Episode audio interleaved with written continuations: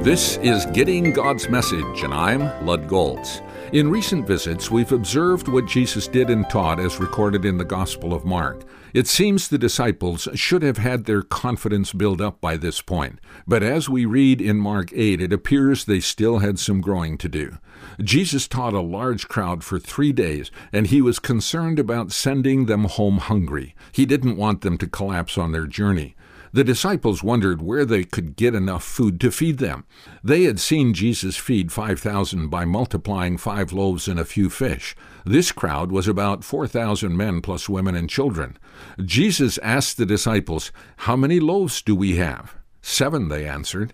Jesus then told the crowd to sit down on the ground, setting the stage for another miracle.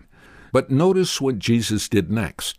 When he had taken the seven loaves and given thanks, he broke them and gave them to his disciples to set before the people, and they did so. They had a few small fish as well. He gave thanks for them also and told the disciples to distribute them. Jesus didn't ask for a miracle to multiply the seven loaves and the few small fish. He gave thanks for what they had. His expectation was that God could and would use what they had to meet the need they were facing. Too often we assess what we think we'll need and ask God to supply. If he doesn't provide, we presume we can't meet the need. Jesus modeled a better response. Put as an impact thought, thank God for what you have. Use it to start meeting the need before you, trusting God to do what ultimately would glorify him.